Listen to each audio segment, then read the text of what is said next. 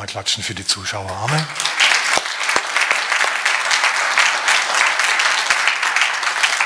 Amen. Schön, dass du eingeschaltet hast und mit dabei bist bei unserem Blick in die Bibel heute. Ich freue mich. Und wir freuen uns alle. Amen. Meine Botschaft heute, die heißt, wie du mit anderen besser auskommen kannst. Oder anders, so kommst du mit anderen besser aus. Also wer käme ab und zu mit manchen Leuten ganz gern besser aus?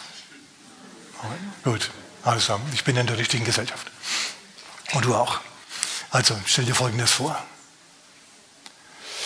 Bethanien, ein Wohnzimmer. Jesus lehrt. Das Wohnzimmer ist voll mit seinen Jüngern. Leute schauen sogar zum Fenster rein. Und es ist so still, während Jesus redet, dass man sogar eine Stecknadel fallen hätte hören können. Warum? Weil alle so begeistert sind von dem, was er sagt und alle unbedingt jedes Wort verstehen wollen. Und da rumort es plötzlich vor der Tür, pfumm, geht die Wohnzimmertür auf und knallt an die Wand. Und Martha steht da. Martha. Martha füllt den Türrahmen. Sie stemmt die Fäuste in die Seiten. Sie schwitzt. Sie hat Mehl auf den Händen und an der Schürze sieht man, dass er kocht. Sie bläst sich das Haar aus dem Gesicht, ihr wisst schon, weil sie schwitzt. Und sagt, Meister. Ich meine, alle Augen schauen jetzt auf die Tür, auf sie. Meister kümmert es dich nicht, dass meine Schwester hier rumsitzt. Herr, fällt dir was auf? Fällt dir was auf? Sie macht dir schöne Augen und himmelt dich an. Und ich, ich sorge dafür, dass du was zu essen hast nach der Predigt. Und jetzt sag mal meiner Schwester, dass sie von ihren vier hübschen Buchstaben hochkommt und in die Küche geht und mir gefälligst hilft. Herr, was ist dir lieber? Schöne Augen oder was zu essen? Und normalerweise würde man jetzt denken, wenn jemand so resolut auftritt, dass der Angesprochene sagt, oh ja, selbstverständlich, Martha, wir schätzen dich, wir lieben dich, dein Essen ist wirklich gut und Maria, würdest du bitte rübergehen, seine Schwester helfen, irgendwie sowas. Aber Jesus macht das ganz anders. Jesus hat so diesen, diesen, dieses kalte Gesicht, dieses, diesen stählernen Blick. Sagt, Martha, Martha, du bist besorgt um viele Dinge. Eins aber tut Not. Deine Schwester hat das Gute äh, erwählt. Das wird nicht von ihr genommen werden. Was macht jetzt Martha? Martha steht jetzt da, schluckt, blinzelt, macht die Tür wieder zu und geht in die Küche und sagt, keine Liebe in dieser Gemeinde. Ja, was für ein, was für ein Pastor. Sagt mir da, ich soll abschieben und überhaupt. Und. Könnte so sein. Nur auf was will ich raus? Wir ticken verschieden, wir ticken unterschiedlich. Was für den einen selbstverständlich ist, ist für den anderen überhaupt nicht selbstverständlich. Für Maria war selbstverständlich, wenn Jesus predigt, dann höre ich zu. Für Martha war das ganz anders. Jesus predigt, predigt, morgen kommt eine neue oder heute Nachmittag gleich wieder, heute Abend. Was der Mann braucht, ist was zu essen. Das ist es, was jetzt zählt. Und dann hat sie gekocht. Und das, was Jesus gesagt hat, war ihr nicht so wichtig. Sie war eher im Dienst der Hilfeleistung unterwegs. Und ich sage jetzt mal, man braucht alle beide. Man braucht diejenigen, die zuhören, weil sonst predigt man ja ins Leere hinein. Und man braucht aber auch den Dienst der Hilfeleistung, der das Ganze am Laufen hält. Sag mal immer Amen. Sag mal mit mir. Wir ticken anders. Und jetzt lasst uns mal aufschlagen zum Römerbrief Kapitel 12. Wenn du weißt, dass du von dir nicht auf den anderen schließen kannst, wenn, du, wenn dir klar ist, dass der er selber ist und anders ist als du, dann ist das schon mal sehr hilfreich. Dann bringt dich nämlich nicht jede Reaktion, die du nicht erwartest, aus der Fassung. Und ich möchte dir ein bisschen dabei helfen, zu sehen, was du von wem erwarten kannst. Denn Paulus hat den, ist es auch aufgefallen, dass die Leute verschieden sind und dass die von verschiedenen Motiven inspiriert werden, dass die anders sind dass zwei in dieselbe Situation kommen können und vollkommen anders reagieren. Und dabei nicht verkehrt reagieren, sondern ihrer Natur gemäß reagieren. Und wenn der eine jetzt erwartet, dass der andere so reagiert wie er, dann haben wir so eine Situation wie zwischen Martha und Maria. Plötzlich zoffen sich die, ohne dass da eigentlich ein Grund vorliegt. Martha hätte sich sagen müssen, wenn sich Gott jetzt schon mal die Mühe macht, Mensch zu werden, dann ist auch das, was er zu sagen hat, irgendwie wichtig. Also dann erstmal halt später und ich höre jetzt erstmal zu, was er zu sagen hat. Das wäre das Normale gewesen. Aber sie war anders da motiviert. Das war ihr nicht so wichtig, was da gesagt wird, sondern der Dienst im Hintergrund. Na, manche werden von ihrer Frau mit in die Gemeinde geschleppt. Das Beste für die am ganzen Gottesdienst ist der Kaffee hinterher. Das war früher so, jetzt ist natürlich alles ganz anders. Oh, Mann, Mann, schau mir nicht so ernst an, ja. Nur weil das ernst ist. Also, lern, wie der andere tickt. Und dir fällt das Leben leichter, weil du weißt, du kannst von dem und dem nur das und das erwarten. Dann bist du nicht überrascht und erstaunt und kommst besser zurecht und machst dir nicht gleich so viele Sorgen. Amen. Okay. Und wir gehen natürlich, wenn wir jetzt diese vier, diese sieben, vielmehr diese vier, sieben Typen anschauen, dann, äh, dann schauen wir uns Stereotypen an. Logisch, ne? weil für mehr reicht die Zeit nicht. Man nennt es auch die Motivationsgaben. Menschen sind unterschiedlich motiviert, haben bestimmte Motivationsgaben, Sachen, die sie antreiben. Bestimmte Situationen bringen unterschiedliche Sachen hervor. Amen. Okay, und ich lese mal Römer Kapitel 12, so ab Vers 3. Ich sage durch die Gnade, die mir gegeben wurde, jedem unter euch, der unter euch ist, nicht höher von sich zu denken, als zu denken sich gebührt. Auf Deutsch, haltet euch nicht für schlauer, als ihr seid. Und denkt nicht nur, weil der andere anders reagiert als du, dass es verkehrt ist und deine Art allein richtig ist. Das ist nicht der Fall. Du kannst auf verschiedene Situationen unterschiedlich reagieren. Das hat Gott so gemacht. Sondern darauf bedacht zu sein, dass er besonnen sei, wie Gott einem jeden das Maß des Glaubens zugeteilt hat. Also halte dich nicht für mehr, als du bist. Es ist eine menschliche Grundkonstante, dass jeder der Größte sein will. Also das ist einfach so. Wenn du, ähm, wenn du in der Klasse bist, dann schaust du nach Noten und wenn du eine gute Note hast, dann fühlst du dich besser und überlegener dem anderen gegenüber, der eine schlechtere Note hat. Na, so ist es die ganze Zeit. Wenn du auf der Arbeit bist, dann gibt es da eine Hierarchie und du vergleichst dich mit anderen in deiner Klasse, in deiner Gruppe, in deiner Strata, ob du, wie, wie du da abschneidest. Und da möchtest du natürlich ganz gern der Größte sein. Das ist bei den Jüngern auch so gewesen. Sogar beim Abendmahl. Wir haben gerade auch Abendmahl gefeiert. Beim Abendmahl war es so, dass die Jünger plötzlich in ein Gerede verfallen sind, wer von ihnen der Größte ist. Und was macht Jesus? Jesus hat es schon vorher gemacht, aber jetzt spricht er auch noch über diese Sache. Er sagt, Leute, Erinnert euch daran, dass ich euch als der Herr die Füße gewaschen habe? Hier bei mir geht es nicht so sehr um das, der Größte zu sein und am meisten Achtung zu haben, sondern um das zu tun, was Gott will. Zu dienen, anderen den Nutzen zu mehren. In anderen Worten, nicht selber versuchen, gut dazustehen, sondern dazu schauen, dass der andere gut dasteht. Das ist, das ist, das ist kontraintuitiv. Das ist das, was andere genau nicht wollen. Sich darüber zu freuen, wenn ein anderer erfolgreicher ist als du. Das kannst du nur, wenn du wirklich im Geist bist. Ansonsten musst du sofort eifersüchtig sein. Im Fleisch, wenn du bist, bist du dann sofort eifersüchtig. So, Jesus sagt, spricht darüber, ihr denkt darüber nach, wer der Größte ist. Ich sage ich mal, der Größte unter euch, der sei wie der Dienende. Derjenige, der am meisten dient, am effektivsten ist, am meisten Frucht bringt, von dem können wir sagen, dass er groß ist. Aber nicht der, der sich als solcher darstellt oder der entsprechend auftritt. Das ist halb so wichtig. Das ist nicht so wichtig beim Herrn. Wichtig ist das Ergebnis, die Frucht. Sag mal mit mir, die Frucht zählt. Amen. Also gut. Wichtiger Punkt. Ähm, vielleicht noch was anderes. Wenn du dann ausharrst und dienst und auch dienst und beim Herrn bleibst, wenn es nicht so prickelnd ist, das sieht der Herr. Wenn du treu bist und du hast gerade nicht die Lust dazu, treu zu sein, wenn du einen Dienst für ihn tust, und du würdest vielleicht sogar gern was anderes machen, aber du machst es jetzt trotzdem. Ja, alle sind begeistert und, und wollen mitmachen und dabei sein, wenn es richtig gut läuft. Wenn es aber plötzlich aus irgendeinem Grund nicht mehr gut läuft und die Leute davonlaufen, wie das in der Gemeinde von Ephesus zum Beispiel mal der Fall war, na dann plötzlich heißt so, Pastor Timotheus, wir kommen später wieder auf Wiederschauen. Bei Jesus war es so ähnlich. Manchmal war es so, dass Leute ihm richtig nachgefolgt sind und alle begeistert waren. Und dann hat er mal gepredigt und sich mit seiner Predigt so unmöglich gemacht, dass ihn viele verlassen haben. Johannes Kapitel 6. Dreht sich Jesus um zu seinen Jüngern und sagt, und was mit euch? Geht ihr auch? Und Petrus sagt, keine Chance. Herr, du hast Worte ewigen Lebens.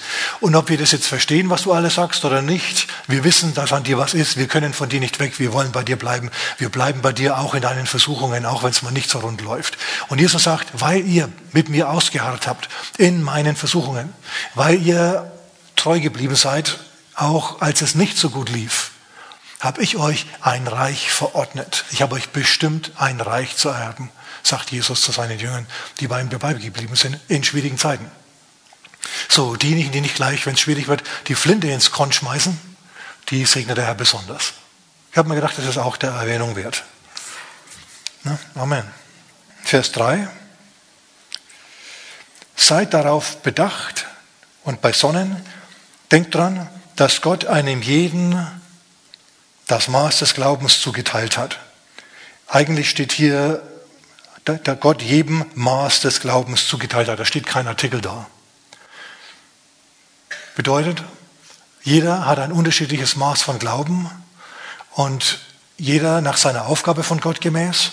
Und nur weil du besonderen Glauben für die eine Sache hast, heißt nicht, dass der andere die auch hat.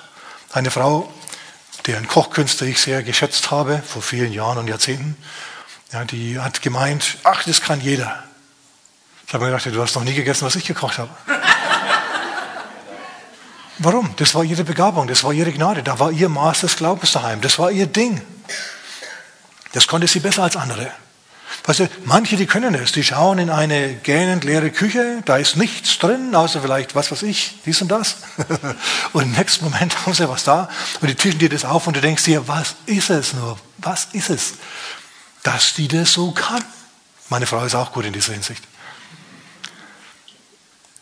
So. Manche, die können Gitarre spielen von selber. Die spielen blind von selber. Sachen, die du und ich nach 20 Jahren strengsten Übens nicht so können. Warum? Das ist einfach denn ihr Maß des Glaubens. Das ist einfach die Gabe, die sie haben. David zum Beispiel, ein wunderbares Beispiel. David hatte die Salbung zum König. Amen. Samuel kam und hat ihm Salböl ausgegossen über seinen Kopf und hat gesagt, du bist der nächste König. Und der Geist Gottes kam über ihn und er wusste, ich habe jetzt die Königsbegabung. Wenn ich König bin, dann kann ich das durch die übernatürliche Befähigung Gottes, die mir zuteil geworden ist. Hat nicht jeder.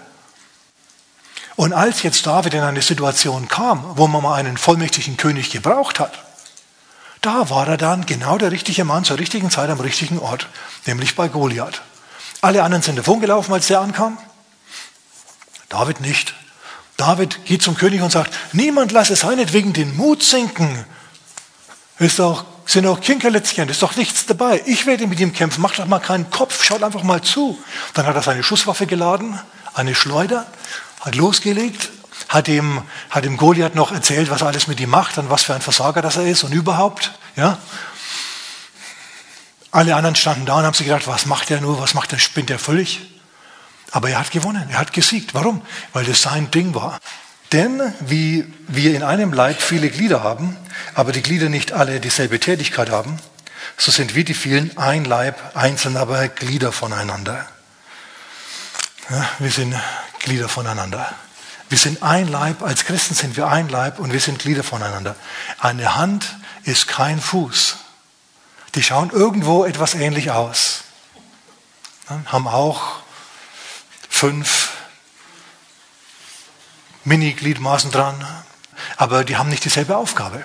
Wenn jetzt die Hand sagen würde, Herr, ab heute laufe ich, das würde weder dem ganzen Körper noch würde das der Hand selber Spaß machen. Warum? Weil sie einfach dafür nicht geeignet ist. Amen. Sowohl dem, der weiß, was seine Aufgabe ist, und der, die dann auch ausführt. Oder eine Nase, schau, eine Nase ist zum Riechen da und nicht dazu, sich in andere, andere Leute Angelegenheiten zu stecken. Ohren sind zum Hören da. Du kannst mit dem Mund, oh, auch ein Loch im Gesicht, ja. Nicht so gut hören wie mit, mit den Ohren. Ist einfach so. Und normalerweise ist es so, dass die beiden, das heißt die beiden, dass die, dass die, dass die verschiedenen Gliedmaßen, dass die zusammenwirken und das eigentlich das ganz organisch ist und dass man da gar nicht groß drüber reden braucht. Aber manchmal ist es eben doch so, dass da Missverständnisse sind, ja. Dass der Kopf sagt, Hand kratzt mich und die, die Hand sagt, nö. Na, und der Kopf weiß genau, zum Fuß braucht er das nicht sagen, weil der kommt da nicht hin. Und auf diese Art und Weise juckt es dann und es ist dann nicht so wunderbar. So, wir wollen ein bisschen schauen, wie das Ganze funktioniert und was wir daraus lernen können, wie wir mit anderen Leuten leichter umgehen können. Amen. So, wir haben also verschiedene Gliedmaßen, verschiedene, verschiedene Aufgaben. Wir haben, ich sag mal so, wir haben innerlich verschiedene Motive. Nach außen schauen wir ja alle aus wie Menschen, preis dem Herrn. Ja, aber innerlich sind wir motiviert von anderen Motiven. Okay, wir sind, andere Sachen inspirieren uns. Wir reagieren auf Sachen anders. Und es zeigt uns auch, dass wir, dass wir Glieder sind, was für Glieder wir sind. Wir können nämlich anhand der Form auf die Funktion schließen. Na, wenn ich einen Türgriff habe, dann weiß ich, ah der ist zum Türaufmachen da. Und so, wenn du also weißt, was dich innerlich bewegt, was dich, was dich motiviert, dann kannst du von deiner inneren, innerlichen Form davon ausgehen oder schließen auf das, was du im Reich Gottes, im Leib Christi machen sollst. Okay, deine, deine Bedürfnisse, das, was du gern magst und das, wie du intuitiv reagierst, ohne nachzudenken, das ist die Art und Weise, wie Gott dich einsetzen wird. Also es kann oft sein, dass es erst hinterher dir bewusst wird, was du bist und wer du bist und wie das alles harmoniert mit dem Rest des Leibes Christi. Okay, Lesen wir weiter. Denn wie wir in einem Leib viele Glieder haben, aber die Glieder nicht alle dieselbe Tätigkeit haben, so sind wir, die vielen, ein Leib in Christus, einzeln aber Glieder voneinander. Da wir aber verschiedene Gnadengaben haben, nach der uns gegebenen Gnade, lasst sie uns gebrauchen. Lasst sie uns gebrauchen. Und jetzt kommen sieben Motivationsgaben. Auf die möchte ich jetzt im Folgenden dann noch eingehen. Ich lese mal vor. Wir sehen es in Vers 7 und 8. Es sei Weissagung entsprechend dem Glauben. Es sei Dienst im Dienen. Es sei der lehrt in der Lehre. Es sei der ermahnt in der Ermahnung. Der mitteilt, eigentlich ist es das Wort für geben, der gebefreudig ist in Einfalt, in Schlichtheit des Herzens. Der vorsteht oder leitet mit Fleiß und der, der Barmherzigkeit übt, mit Freudigkeit. So, lasst uns anfangen mit Weissagung. Was ist Weissagung? Laut Bibel, 1. Korinther Kapitel 14, Vers 3, ist Weissagung weniger die Verkündigung der Zukunft, sondern das Reden, inspiriertes Reden zur Auferbauung, Ermahnung und Tröstung. Wenn du jemanden auferbaust, ermahnst und tröstest und es inspiriert ist, dann ist es Weissagung im biblischen Sinn. Es ist natürlich so, dass zur Weissagung noch verschiedene andere Dinge auch gehören. Aber wir sprechen heute über die Motivationsgaben, nicht über die Geistesgaben. Es gibt Motivationsgaben, es gibt Geistesgaben und es gibt Dienstgaben. Dienstgaben sind Apostel, Prophet, Evangelist, Hirt und Lehrer. Das ist der fünffältige Dienst, der die Gemeinde leitet und betreut. Dann gibt es neun, eigentlich zehn Geistesgaben. Sprachenrede, Sprachenrede in der Gemeinde und Auslegung, was unterschiedliche Dinge sind. Und dann die Kraftgaben, Gabe, also Wundertaten zum Beispiel, Gnadengaben der Heilungen und der Gabe des besonderen Glaubens. Dann das Wort der Weisheit, das Wort der Erkenntnis und die Gabe der Geisterunterscheidung sind die Offenbarungsgaben. Und so haben wir es ja eigentlich jetzt dann schon. Diese, diese speziellen Gaben, die interessieren uns heute auch nicht so sehr. Uns interessieren heute die Motivationsgaben. Wenn hier von Weissagung die Rede ist, dann ist die Rede von jemandem, der dich automatisch und intuitiv aufbaut und ermutigt der zu dir spricht zur Auferbauung, Ermahnung und Tröstung, der gute Sachen zu dir sagt. Du hast deine Arbeitsstelle verloren. Ein, ein, einer, der weiß sagt, der diese, der diese Motivationsgabe hat, der kommt auf dich zu und sagt zu dir, ach, ich sag dir mal eins, der Herr hat was Besseres für dich bist aus der Arbeitsstelle rausgeflogen, weil Gott was hat, was noch besser geeignet ist für dich. Du wirst es sehen. Der Herr wird es so machen, dass du eine neue Stelle bekommst, an der es besser ist, an der du mehr verdienst, die Leute besser drauf sind, du mehr Urlaubstage hast und dich besser ausleben. Wirst du mal sehen. Und wir, brauchen, wir alle brauchen immer wieder Ermutigung. Amen. Und Weissagung in dieser, in, in, in dieser Richtung. Weissagung ist eigentlich das Verkündigen oder das, das Proklamieren des guten Willens Gottes über dich. Ich mag das zum Beispiel gern. Wenn ich hier vorne stehe, dann proklamiere ich gern die guten Sachen Gottes über dich. Und du hörst es und du glaubst es und dann, dann bejahst du das innerlich, dein Denken ändert sich und plötzlich fließen die Kräfte Gottes in deinem Leben und es wird wirklich besser mit dir. Ne? Erst diese Woche habe ich wieder eine Zuschrift bekommen, gestern oder wann es war, deswegen ist mir das im Kopf, habe ich eine Zuschrift bekommen von, von jemandem, einem jungen Mann offensichtlich, der meint, du, ich höre dich jetzt seit einiger Zeit und durch das, was du da sagst, habe ich erst Jesus und Gott so richtig kennengelernt und bin da richtig aufgewacht in diese Richtung und ich finde es richtig gut. Dann hat er noch ein Gebetsanliegen. Aber das ist es, was du willst, als Prediger jetzt. Und du als Mensch auch. Ich ermutige dich, ein Ermutiger zu sein, zu weissagen. Schau, was, wenn du das magst, dann kommt der Geist Gottes und inspiriert das Ganze. Und dann, und dann hast du was, was anderen richtig was bringt, was anderen weiterhilft. Das ist die Weissagung. Weissagung ist was Wunderbares. Amen. Na, der betont also das Positive. Die besten Tage liegen noch vor dir. Amen. So ist es. Und ähm, ja, genau, lass mich, weil ich dran denke. Wenn du daheim bist und du machst deine Hausarbeiten oder was auch immer du machst und plötzlich fällt dir der und der ein. Tante Lise, Onkel Fred, wer auch immer, jemand aus der Gemeinde, irgendjemand. Und er geht dir nicht mehr aus dem Kopf und du denkst dir, hm, soll da vielleicht mal anrufen. Und dann tust du das. Dann ist es nichts anderes als diese, diese Weissagung in Aktion. Der Geist Gottes, der versucht, dich anzuleiten, dass du einen anderen auferbaust und ermahnst und tröstest. Und dann tust du das. Dann rufst du die Person wirklich an. Und du stellst fest, du hast genau zur richtigen Zeit, im richtigen Moment angerufen. Die Person klagt dir ihr Leid und du kannst sie ermutigen, weil das einfach dein Ding ist. Und auf diese Art und Weise machst du deine Welt ein Stück besser. Geh ruhig darauf ein, wenn du dieses Empfinden hast, dieses Bedürfnis hast dann, dann, dann, dann, dann geh darauf ein. Amen. Das macht das Ganze dann wertvoll. Amen. Aber wir sollen weissagen gemäß dem Glauben. Analog dem Glauben. Das bedeutet, du kannst schau, so sehr in Fahrt kommen beim Ermutigen, dass du die Sünde, in der derjenige sich befindet, den du gerade ermutigst, völlig ausblendest. jemand wird zum Beispiel gefeuert, weil er was unterschlagen hat. Und du stehst da und sagst, es wird noch besser, deine besten Tage sind noch vor dir. Und er denkt sich, ja, wenn ich aus dem Knast komme. Na, du musst dann bedenken, okay, gut, das hat alles, hat alles seinen Wert natürlich, aber du musst gleichzeitig auf dem Boden bleiben und nicht anfangen, hier zu fantasieren. Na, das muss gemäß dem Glauben sein. Du kannst hier nicht Sünde übersehen oder entschuldigen zum Beispiel. Kannst du nicht machen. Amen. Aber wenn du jetzt sagst, Pastor, aber die Bibel sagt doch, wir sollen nicht richten. Ja, die Bibel sagt aber auch, wir sollen richten. Du sagst, wo steht denn das? Im 1. Korinther Kapitel 5, Vers 12 steht das. Da sind wir in der Gemeinde von Korinth offensichtlich. Und da gibt es einen jungen Mann, der mit seiner Stiefmutter rummacht. Und die ganze Gemeinde sagt, ach, wenn sie sich verstehen. Und Paulus sagt, sagt mal, spinnt ihr? So was machen sie ja noch nicht einmal in der Welt schmeißt den raus. Was habe ich die zu richten, die draußen sind? Richtet ihr die, die drinnen sind? Also in anderen Worten, du sollst, wenn du nicht richten sollst, die Leute für ihre unterschiedlichen Motivationsgaben, weil sie anders sind als du und anders reagieren als du, nicht richten. Aber Sünde sollst du natürlich selbstverständlich richten.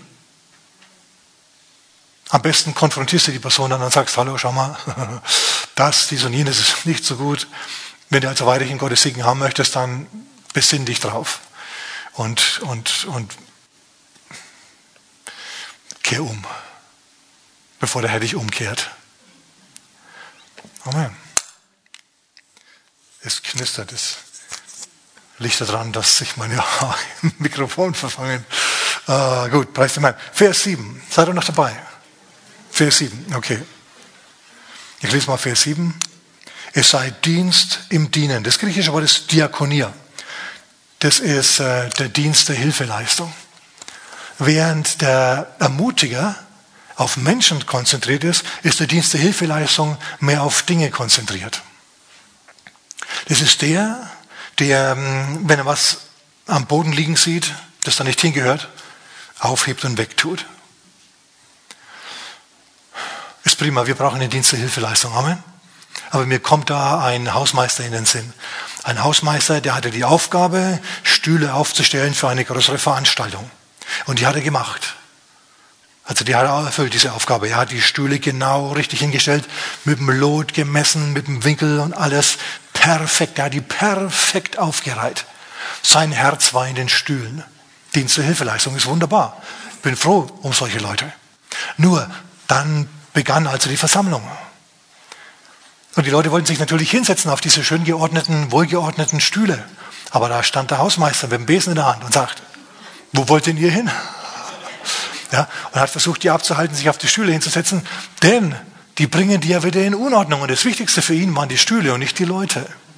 Bis der Leiter der Veranstaltung kam und gemeint hat, pass mal auf, deine Aufgabe ist, die Stühle hinzustellen, deren Aufgabe ist, die wieder durcheinander zu bringen.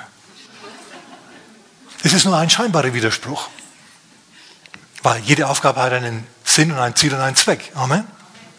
So, das ist wichtig, dass wir das nicht vergessen. Manche von uns, die sind auf Menschen fixiert. Automatisch.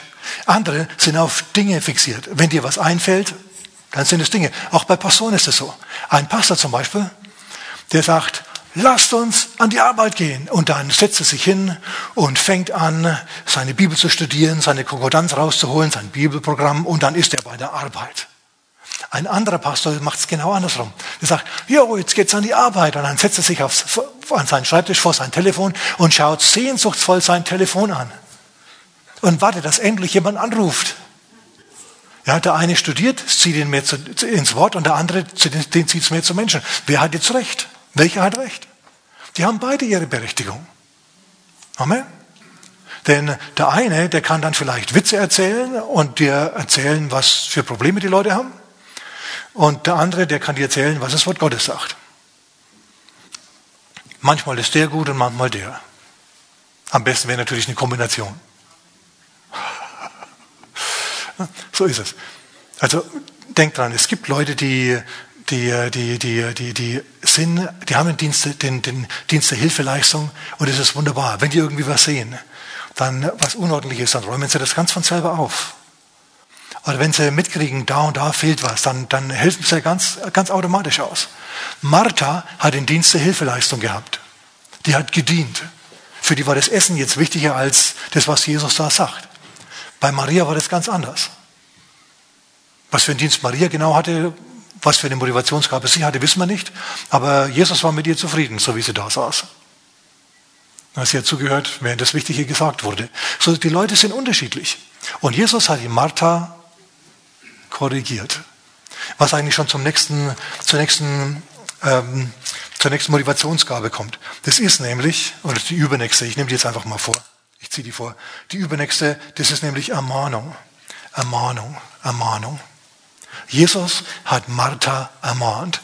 Schau, der Ermahner ist das Gegenteil von dem, der Weissagt. Der Weissager, der ermutigt dich die ganze Zeit. Du packst es, du schaffst es, es geht aufwärts mit dir. Du wirst es sehen, deine besten Tage liegen noch vor dir. Die, die, die, der, der Weg des Gerechten, der geht immer höher bis zur vollen Tageshöhe. Und dann geht es erst recht weiter mit der Rakete Gottes in den Himmel hinauf und so weiter und so fort. Während der Ermahner ganz anders drauf ist. Der Ermahner kommt und sagt, Martha, Martha. Du buckelst in der Küche rum und machst dir Sorgen, statt dass du hier sitzt und wenn du lang genug nicht unter das Wort Gottes kommst, dann schwächt dich das innerlich. Dann verlierst du deinen heißen Draht zu Gott und dann kommst du schlecht drauf und das möchtest du ja auch nicht. So der Ermahner ist der, der immer dich aus den Konsequenzen deines Tuns hinweist und der verbreitet immer schlechte Laune. Der stellt sich hin mit einer gewaltigen Hammersalbung und brüllt dich an. Nattern, Ottern gezücht. Wer hat euch gewiesen, dem zukünftigen Zorn zu entweichen. Gericht ist unterwegs zu euch, nur dass ihr es wisst. Und jetzt lasst euch eure Sünden abwaschen, tut Buße, kehrt um, bringt euer Leben in Ordnung, bezieht Gott wieder ein. Wer hat so gepredigt? Ja, genau, Johannes der Täufer, ne? Johannes der Täufer hat so gepredigt. Und es hat funktioniert. Die Leute kamen zu ihm, zumindest manche. Oh, ja, er hat recht, er hat ja so recht, wir sind Schweine. Ja, und dann haben sie sich taufen lassen, dann haben den Dreck sich abwaschen lassen und kamen geläutert aus dem Wasser wieder heraus. Und es war wunderbar. So Ermahner gibt's auch. Ich kenne Prediger, die sind Ermahner. Die stehen da und die spucken Feuer. Und ich denke mir, Mann, wie kann man nur ständig die ganze Zeit die Leute so zusammenstauchen und die bedanken sich auch noch dafür? Weil ich eher andersrum bin. Ich bin eher derjenige, der sagt, deine besten Tage liegen noch vor dir. Der Herr hat einen guten Plan mit dir.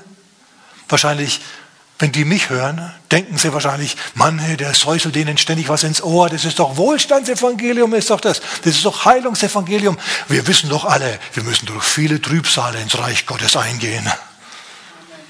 Oh, du, ich sag dir mal eins. Natürlich müssen wir durch viele Trübsale ins Reich Gottes eingehen, aber ich würde es zumindest mit Stil machen, okay? Bisschen im Segen, mit dem Wind Gottes in den Flügeln. Amen. Und nicht so dieses ständige, oh ja, Schwefel, Rauchdampf. Nee, wie gesagt, wir brauchen, wir brauchen auch immer wieder Amana, das ist wohl richtig. Wenn wir schief liegen, dann brauchen wir jemanden, der innerlich stark genug ist und uns sagen kann, du liegst falsch. Nur die Sache ist die, schau, solche Leute sind nie populär. Wenn das also dich betrifft und du sagst, ja genau, das bin ich. Ich sag's immer genauso, wie es ist und keiner mag mich. Ja, das liegt einfach in deiner Persönlichkeitsstruktur verankert. Und wenn du dich mit den Falschen anlegst, dann kannst du gehen wie Johannes. Wir erinnern uns, Johannes hat zum König gesagt, es ist dir nicht erlaubt, diese Frau zu haben, mit der du da rummachst. Das ist die Frau deines Bruders, die Herodias. Und die Herodias, die war eine solche Giftspritze, dass sie ihn hat verhaften lassen. Das heißt, eigentlich war es so, dass sie ihn ermorden hätte lassen wollen, den Johannes. Und der König Herodes hat ihn in Schutzhaft genommen, damit ihm nichts passiert und hat sich dann mit ihm unterhalten. Und war manchmal dann ganz verlegen, als er fertig war mit dem Gespräch. Und ist wieder gegangen. So sogar der König ist evangelisiert worden vom Propheten. Aber der, der Prophet hat trotzdem, aufgrund dessen, was er gesagt hat, seinen Kopf verloren. Ganz bedauerlich. Jesus zum Beispiel hat es anders gemacht. Jesus hat nicht gebrüllt, Nathan Ottern gezücht. Der hat quasi nicht zur Beerdigung aufgespielt, sondern der hat auf der Hochzeit getanzt. Der war völlig anders drauf. Das erste Wunder, das Jesus getan hat, das war nicht Wein in Wasser zu verwandeln, wie Johannes es gemacht hätte, sondern er hat Wasser in Wein verwandelt. Und dann hat er auf der Hochzeit getanzt, garantiere ich euch. Wenn wir die Videos sehen, wirst du sehen, ich habe recht gehabt. Auf der Hochzeit von Kana hat Jesus garantiert getanzt.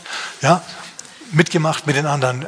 Und hinterher hat er dann zu den Leuten, die, ohne, die Schafe ohne Hirten waren, zu denen hat er gesagt, kommt zu mir, die ihr mühselig und beladen seid und ich gebe euch Frieden. Kommt an die Brust von Baba, kommt. Und die Leute sind gekommen zu Tausenden. Amen. Aber Jesus sagt trotzdem, in Matthäus Kapitel 11, er sagt, Gott hat es so gemacht, dass er Johannes geschickt hat und der hat quasi zur Beerdigung aufgespielt. Und ich bin gekommen und ich habe zur Hochzeit aufgespielt. Johannes hat weder gegessen noch getrunken. Und sie haben gesagt, er hat einen Dämon. Ich, der Menschensohn, ich bin gekommen, ich esse und trinke und sie sagen, ein Fresser und Säufer. Man konnte es ihnen nicht recht machen. Der eine hat die Amana, Motivationsgabe. Der andere hat die Ermutiger, die Weissagungsmotivationsgabe. Beide haben ihre Gaben ausgelebt und beide konnten es den Leuten nicht recht machen. Wer lag falsch? Die Leute oder unsere beiden Männer Gottes? Ganz eindeutig die Leute. So, lass also Leute gelten im Großen und Ganzen. Hab ein großes, ein weites Herz. Amen. Manche können nicht aus ihrer Haut raus. Du musst nicht jeden, den du nicht verstehst, immer gleich kritisieren. Das Problem ist das, wenn du ständig kritisierst, dann kann dir das auf die Gesundheit schlagen. Ernsthaft. 1. Korinther Kapitel 11, kommt da immer wieder zurück auf, auf, diese, auf diese Schriftstellen. Mal, oft lesen wir die ähm, zum Abendmahl. Na, wenn ihr euch selber richten würdet, dann würdet ihr nicht gerichtet werden, sagt Paulus da. Manche von euch sind krank und etliche sind entschlafen, weil ihr euch nicht selber richtet, weil ihr über andere herzieht, wo es nichts herzuziehen gibt. So ein bisschen toleranter, ein bisschen offener, erkenne, dass Leute unterschiedlich sind und dass sie ihre Berechtigung haben, jeder für sich. Und dass wir nach Möglichkeit alle miteinander zusammenwirken sollten. Halleluja. Okay. Jetzt muss ich noch zur Lehre kommen. Das steht in Vers 7. Ne? Es sei der lehrt in der Lehre. Ein Lehrer hat auf Schwerpunkt, als Schwerpunkt Informationsvermittlung. Schau, der erklärt, die Bibel, die erklärt, das Christentum im Idealfall, brauchen wir alles natürlich. Wir brauchen nicht nur Leute, die proklamieren, du packst es, du kannst es, du bist Gottes Meisterstück, er liebt dich und so weiter, sondern wir müssen auch erklärt bekommen, warum das so ist. Prima. Das ist im gemeindlichen Rahmen. Aber es gibt auch Lehrer im, von der Motivation her, die einfach, die einfach logisch sind, die einfach erklären wollen, die Formeln quasi im Kopf haben, die Mathematik atmen. Sowas gibt's. Lehrer, jemand, der die Welt erklären will. Na, jemand, der sich, im, im, wenn er fernzieht, nicht den Spielfilm anschaut, sondern die Wissenssendungen. Ob das Wissen dann immer so hundertprozentig richtig ist, das steht auf einem anderen Blatt. Aber der ist an Information und Informationsvermittlung interessiert. Es gibt solche Leute. Es gibt Spezialisten für dies, für das und jenes, Spezialisten auf der Arbeit und Spezialisten im Hobbybereich. Die lieben einfach Information. Es gibt Leute, eine junge Frau, von der ich weiß, die hat in den Ferien hat die Wörterbücher gelesen und hat da Vokabeln gelernt. Das ist nicht normal, ihr Lieben. Okay, in den Ferien Vokabeln zu lernen, einfach so aus Spaß. Es wundert mich allerdings überhaupt nicht, dass die Lehrerin geworden ist. Das erklärt alles. Das ist einfach ihr Ding. Also während wir denken, oh, das ist aber mal eine komische Person, denkt sich Gott, nö, nö, überhaupt nicht. Die habe ich genau so gemacht. Respektiere es, akzeptiere es und, und wisse dann auch, was du von der Person erwarten kannst in bestimmten Situationen. Wenn du Nasenbluten bekommst, dann stellt sich eine solche Person vor dich hin und sagt, ah ja, Nasenbluten, hm, hm, das ist natürlich so eine Sache. Zum Glück gerinnt Blut ziemlich schnell. Was hilft ist die Kombination aus Natrium und Chlorid, Natriumchlorid, Kochsalz, Kochsalz. Wenn man Kochsalz in die Nase einführt, dann zieht es die, die, die Adern zusammen und dann hört es praktisch schlagartig auf. Motivationsgabe Lehre. Hat gerade was abgerufen aus dem Kopf, was da drin war. Hilfreich. Was der dann nämlich nicht braucht, ist einen Ermahner, der sagt, du Natter, du Otterngezücht, was hast du auch so in deiner Nase herumfuhrwerken müssen?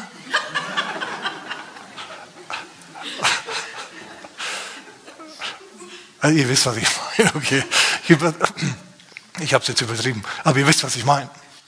Und ein anderer, du brauchst dann auch niemanden, der zu dir kommt und sagt, du, das wird schon wieder, das wird schon wieder, der ist ein Heiler, du tropfst da und der bekennt Schriftstellen über dir und es wird schon wieder, nee, da bist du dann froh, wenn du den, den Lehrer da hast, der dir sagt, wie du das so schnell wie möglich abstellen kannst. Stimmt's oder stimmt's? Amen. Lehrer. Okay, was haben wir noch? Geben, genau. Wer mitteilt, heißt bei dir vielleicht in Einfalt. Wer mitteilt in Einfalt. Du sollst nicht einfältig Geschichten erzählen, sondern, sondern das Wort ist was ganz was anderes. Das Wort mitteilen ist hier das Wort geben. In Einfalt, in Schlichtheit des Herzens. Es bezieht sich auf die Gabe, Opfer geben zu wollen. Anderen Leuten finanziell helfen zu wollen. Anderen Leuten vielleicht beruflich mit Beziehungen weiterhelfen zu wollen. Zu geben. Und das zu tun mit Schlichtheit des Herzens. Wenn du die Gabe des Gebens hast, dann hast du die allerhöchstwahrscheinlich, weil du mehr Geld hast als andere, mit dem du mehr Gutes tun kannst als andere. Es gibt Leute, die können wirklich aus nichts Geld machen. Die haben das einfach drauf. Ja, wenn wir alle, alles Geld gleichmäßig verteilen würden, dass jeder gleich viel hat, eine Woche später gäbe es wieder die einen, die was haben und die anderen, die wieder nichts haben. Und es gäbe Leute, die aus dem Geld was machen können und andere, die es einfach nur ausgeben. So, der Geber ist einer, der einfach Begabung hat in finanziellen Dingen. Und wenn der dann sieht, dass du Nasenblutest, dann denkt sich der, oh, der braucht jetzt dringend eine gute Medizin, da geben wir ihm doch einfach mal das Geld dafür. Hier hast du das Geld, geh in die Apotheke, kauf dir was. Würde der machen. Das ist einfach seine, seine Motivation. Der macht es einfach, weil er das, weil er das will. Wenn ihr einen Missionar hört, dass der gerade für irgendein Projekt noch was braucht, geht ihm der Geldbeutel auf. Das ist das Nächste. Na, der Ermutiger würde sagen, das wird was. Ein anderer würde sagen, ja, das musst du so und so und so machen. Und der, der sagt, naja, wie viel brauchst du denn noch? Was fehlt dir denn noch? Und dann macht er das entsprechend. Und man kann natürlich geben und man kann geben. Es gibt da einen Unterschied. Man kann geben mit Schlichtheit des Herzens, dann ist es weg. Dann hat es der andere. Und man kann geben. Stell dir vor, jemand sagt, Pastor, darf ich kurz mit dir reden? Nach dem Gottesdienst noch ein Opfer einsammeln. Du sagst, ja, natürlich. Ja, gehen wir ins Büro. Dann sitzt er also da. Hypothetisch, okay? Ja, und dann zieht die Person einen Umschlag raus, keinen Opferumschlag, sondern einen anderen. Ja, also ich hätte was für die Gemeinde. Pastor sagt dann, oh, das freut mich, wunderbar. Ja, hier bitte. Und dann schiebt die Person den Umschlag rüber. Pastor will schon zugreifen, zieht die Person dann wieder zurück und sagt, was gibt es denn für Projekte in der Gemeinde? Wird da was angeleiert? Und so geht es hin und her, so der Umschlag geht und der will zugreifen, zack ist er wieder weg. Das ist ein Geben mit Bedingungen. Da will jemand Einfluss ausüben durchs Geben. Ich gebe dir besonders viel Geld, dafür magst du auch besonders oft, was ich sage. Na, und dann hast du gar keine Lust mehr, dieses Opfer in Empfang zu nehmen.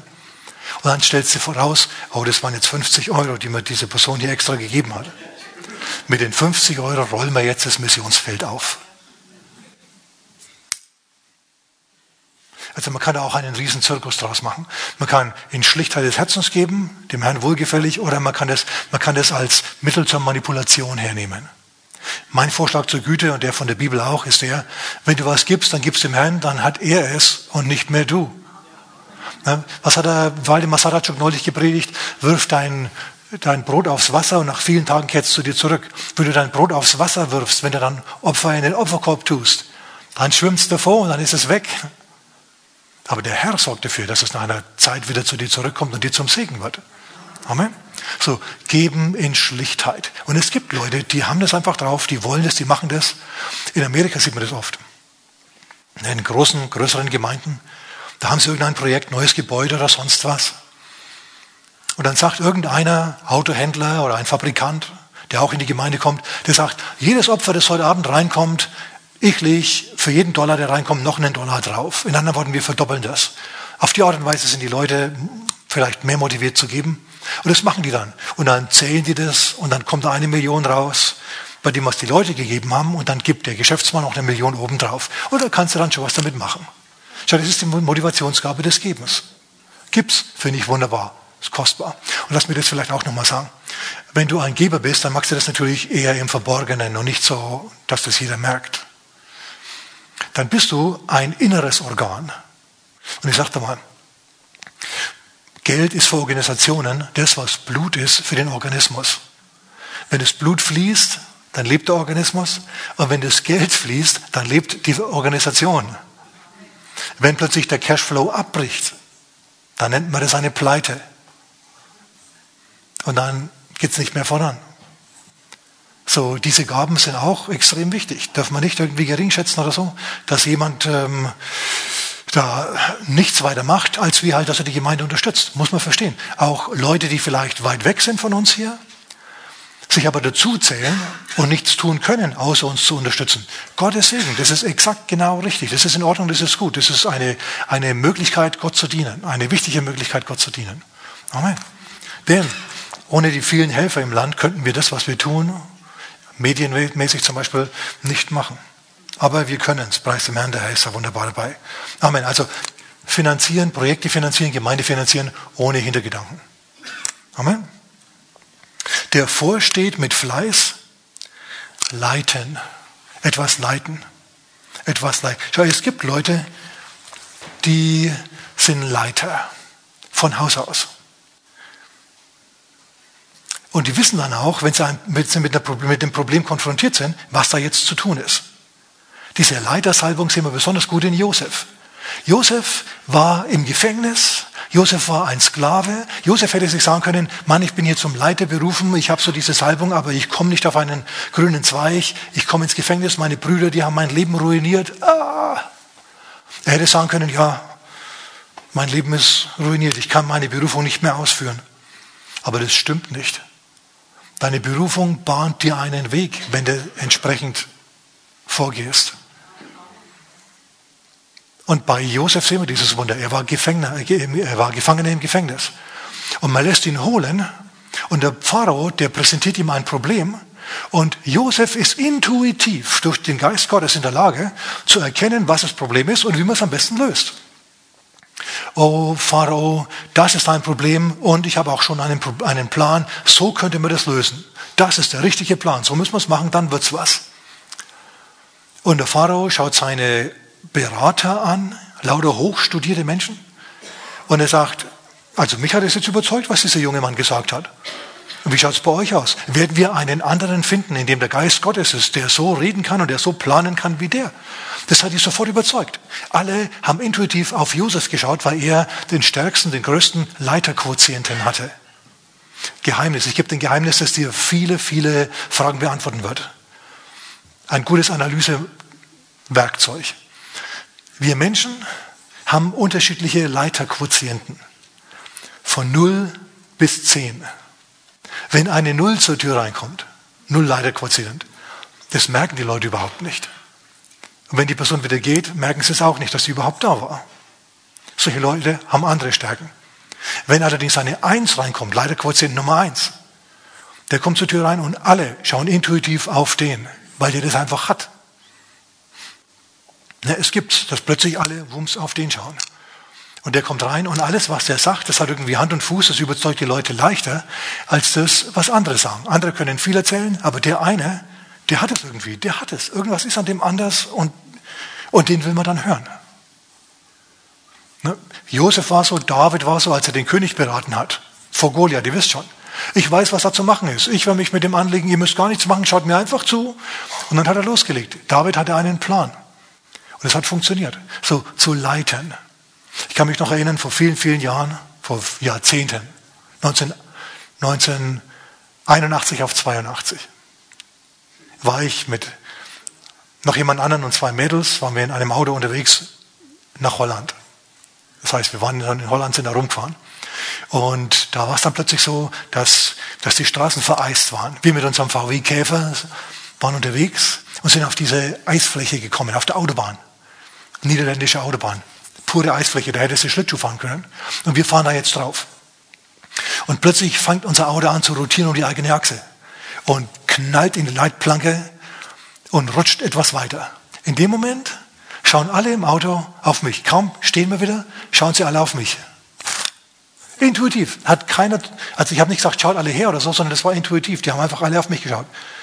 Die wussten, der weiß jetzt, was wir machen sollen. Und ich habe das auch gewusst. Ich habe gesagt, okay, ich habe ich hab nach vorne und nach hinten geschaut, habe gesehen, dass andere Autos auch rotiert sind. Ein VW-Bus ja, hat angefangen zu rotieren um die eigene Achse. Ein Lastwagen ist vorbei, dem hat es gar nichts ausgemacht. Aber andere, die sind auch links und rechts in den Graben gefahren. Das war also richtig wild was los. Ich habe gemerkt, oh, das kann sein, dass da ein Auto auf uns zukommt und uns beschädigt. Also alles aussteigen hinter die Leitplanke. Haben die gemacht. Haben sofort gehorcht sind und hinter die Leitplanke und haben dann zugeschaut, wie es gekracht hat und gescheppert hat. Und die Autos rotiert haben und wieder weitergefahren sind, bis dann die Polizei kam. Später haben wir das dann reparieren lassen dort und es war alles wieder gut. Leiterquotient. Das ist das, was, was sich da intuitiv ergibt in so einer Situation.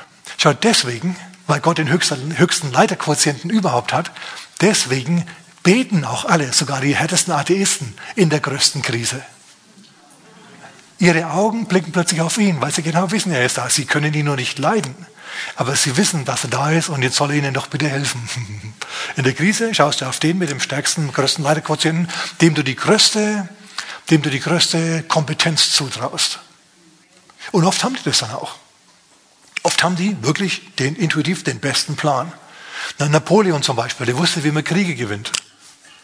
Der hatte das. Wenn der zur Tür reinkam, sind alle aufgestanden. Das war einfach, das war sein Ding. Der hatte das. Und es gibt es auch in, äh, in christlichen Gemeinden. So, denk also dran. Du und ich, wir sind alle höchstwahrscheinlich keine Eins. Du und ich, wir sind wahrscheinlich auch keine Null. Wir sind irgendwo dazwischen drin. Und wenn du weißt, ja, okay, gut, mein Leiterquotient ist nur so hoch, da gibt es andere in der Gruppe, die, deren Quotient ist höher, die sind kompetenter. Dann hilf denen bei ihrer Arbeit und ordne dich denen unter. Wichtiges Geheimnis. Macht es, macht damit, hilft ihnen. Dann wird die ganze Gruppe nämlich besser. Mach da nicht Opposition, sondern mach mit, akzeptiere es, dass sie dass die das drauf haben, mehr drauf haben als du. Sei demütig. Und es wird besser. Amen. Okay, da könnte man noch viel drüber sagen, aber ich, mir läuft die Zeit schon wieder davon. Eins haben wir noch, Barmherzigkeit üben. Noch ganz kurz vielleicht. Wenn du als Mitarbeiter neu anfängst auf dem Job, oder wenn du vielleicht sogar der Chef bist, dann schau unter deinen Mitarbeitern, wer den höchsten Leiterquotienten hat. Auf wen achten die anderen? Wer ist ein Leiter unter, unter den Leuten in der Gruppe? Und mit dem schließe dich dann kurz, Denn der wird deine Pläne, deine Gedanken den anderen weiter mitteilen und auf diese Art und Weise wirst du die dann gewinnen und kannst sie dazu bringen, das zu machen, was du willst. Denn du hast ja auch eine Aufgabe von deinem Chef wieder. Amen. Okay. Barmherzigkeit üben. Ja, manche, die fühlen sich einfach zu sozialen Diensten hingezogen. Für die ist das Wort Gottes nicht so wichtig in der Gemeinde und, und das Singen auch nicht. Für die sind die sozialen Werke wichtig. Na, ich hatte mal einen Mitarbeiter vor vielen, vielen Jahren, mit dem war ich in Indien, guter Mann, der, der, dessen Dienst, dessen Motivationsgabe war Barmherzigkeit. Das Wichtigste für den war, Leuten, Randgruppen zu helfen. Der hat dafür gesorgt, dass Heroin-Junkies in die Gemeinde kamen, Obdachlose rumsaßen und lauter solche Leute da waren. Der hat irgendwie die Gabe gehabt, Leute zu finden, die Hilfe gebraucht haben und denen zu helfen. Ich bin mit dem mal rumgezogen aus irgendeinem Grund. Wir wollten da was machen miteinander. Der ist auf 14-jährige Mütter getroffen, hat denen von Jesus erzählt und denen weitergeholfen. Das ist ihm einfach zugefallen. Das hat er einfach gehabt. Soziale Dienste. Viele begrenzen das Christentum ganz allgemein auf nur soziale Dienste. Aber das ist natürlich viel zu wenig, wie wir heute gesehen haben. Es gibt sieben von diesen Motivationsgaben. Aber Barmherzigkeitsdienste sind eine dieser, dieser Gaben. Gibt's. Akzeptieren wir, finden wir wunderbar. Ich habe ein Herz in diese Richtung, aber ich weiß gleichzeitig, dass wir das nicht alles machen können. Deswegen unterstützen wir Barmherzigkeitsdienste, wie zum Beispiel den AVC. Der hilft Leuten, denen wir nicht helfen können. Die haben einfach die Begabung, die haben die Mittel, die Möglichkeiten, denen öffnen, sie, öffnen sich da die Türen. Wir helfen denen. Dinge tun, die wir nicht tun können, weil wir die Notwendigkeit erkennen. Amen. Amen. Stell dir mal vor, wir haben diese sieben jetzt um einen Tisch herum sitzen, diese sieben Motivationsgaben, und einem von denen ja, einem von denen blutet jetzt die Nase. Einfach so, aus Versehen. Na, was würde der Ermutiger machen? Der, der weiß sagt, du, das vergeht wieder, der heißt ein Heiler, es wird wieder, sagt der. Der Diener im Dienst der Hilfeleistung, der sieht nicht so sehr jetzt den Typen, der blutet, sondern der sieht den schmutzigen Tisch, kann man so nicht lassen. Düst sofort ab, holt aus der Toilette dann Handtücher und wischt die weg, wischt, das, wischt die Sauerei weg und alles und, und sorgt dafür, dass das alles seinen, dass das alles gut aussieht und so. Dann haben wir den Lehrer, vom Lehrer habe ich schon gesprochen, der sagt dann, ja, da gibt es ein Mittel, eine Möglichkeit, Natriumchlorid einführen in die Nase, sachte, und dann ziehen sich die Adern zusammen und dann ist alles wieder gut. Der kommt dir mit Information. Ne? Der, ähm, wer kommt als nächstes? Der Ermahner, vor dem haben wir es schon gehabt. Pass das nächste Mal auf, was du mit deinem Finger machst in der Nase. Dann passiert sowas nicht. Sowas sagt der. Der Geber, naja, wie gesagt, der zieht seinen Geldbeutel raus und sagt, der braucht jetzt Medizin, der braucht jetzt Taschentücher, bitte sehr. Und der Leiter, der sagt, ja genau, der Lehrer hatte recht, du musst dich jetzt sofort ins Bad begeben und der Dienst der Hilfeleistung, der holt mal bitte das Salz und dann machst du das, was der gesagt hat, dann wird es was. Der hat sofort einen Plan, wie man dem der Situation abhelfen kann.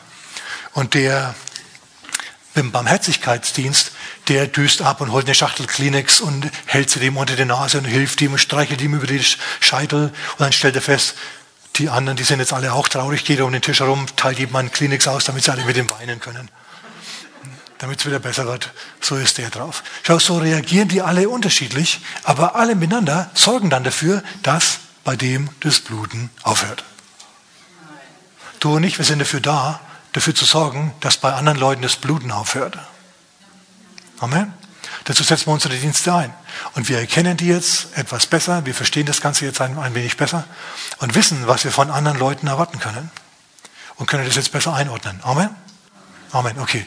Halleluja. Vater, wir bitten dich, dass du diese Erkenntnisse, die wir jetzt gewonnen haben, in unserem Herzen verankerst. Vater, dass wir mit anderen Leuten entspannter umgehen. Dass uns der Umgang mit anderen leichter fällt. Vater, wir danken dir, dass du uns hilfst. In Jesu Namen. Amen.